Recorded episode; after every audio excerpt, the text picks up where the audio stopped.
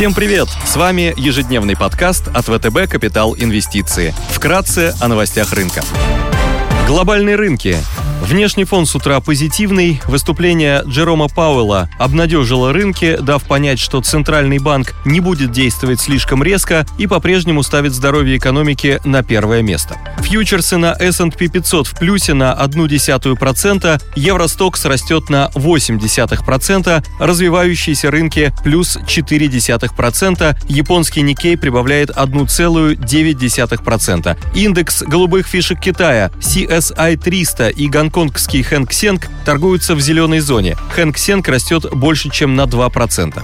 Баррель бренд стоит 83,7 доллара, золото торгуется по 1821 доллар за унцию, доходность десятилетних гособлигаций США снизилась до 1,73%. Сегодня пройдут переговоры по вопросам безопасности в рамках саммита Россия-НАТО.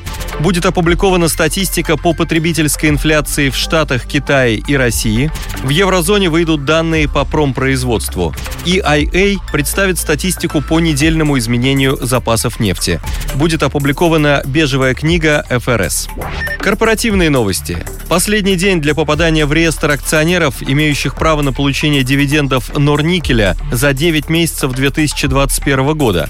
ММК торгуется без дивидендов за третий квартал 2021 года.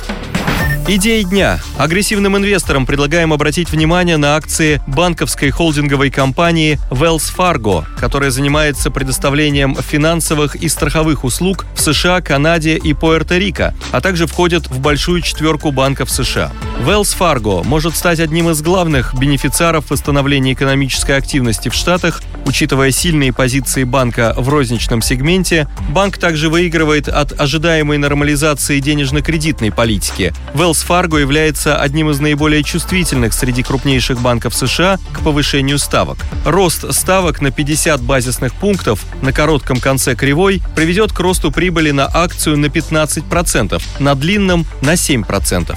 В пятницу Wells Fargo представит финансовые результаты за четвертый квартал, в которых, как ожидают аналитики, банк покажет рост чистой прибыли на 68%. Чистая прибыль на акцию, согласно консенсусу, увеличится более чем на 70% год к году и составит 1,11 доллара. В 2021 году компания смогла добиться органического роста клиентских кредитов благодаря выпуску новых улучшенных кредитных карт. К концу года объем заявок на кредитные карты Wells Fargo достиг пика с начала пандемии.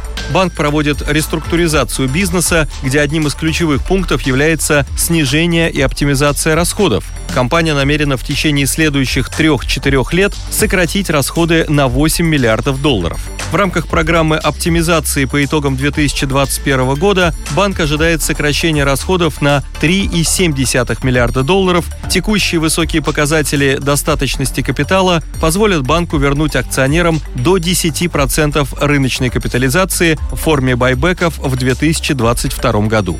Большинство аналитиков рекомендуют покупать бумаги Wells Fargo. Потенциальная доходность на горизонте 12 месяцев может превысить 10%.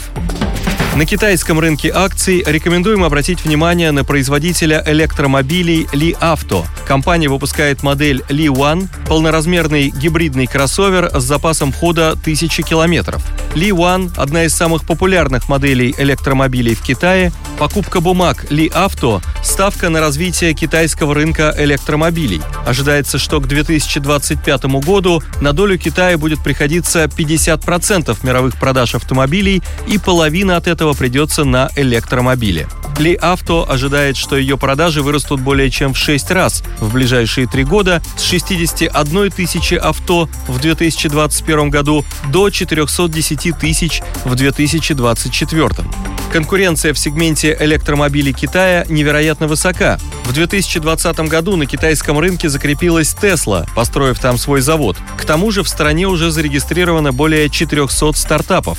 Однако китайское правительство намерено консолидировать внутренний рынок электромобилей. Ли Авто может стать одним из ключевых бенефициаров этого процесса с учетом популярности Ли One и стремительного роста доли рынка. По мультипликаторам Ли Авто является самым дешевым китайским производителем электромобилей. Прогнозный мультипликатор EV Sales 2022 года равен 4x. При этом Ли Авто предполагает самые высокие ожидания роста выручки – до 300% год. Согласно консенсус-прогнозам, потенциал роста акции на горизонте 12 месяцев составляет 56%. Спасибо, что слушали нас. До встречи в то же время завтра. Напоминаем, что все вышесказанное не является индивидуальной инвестиционной рекомендацией.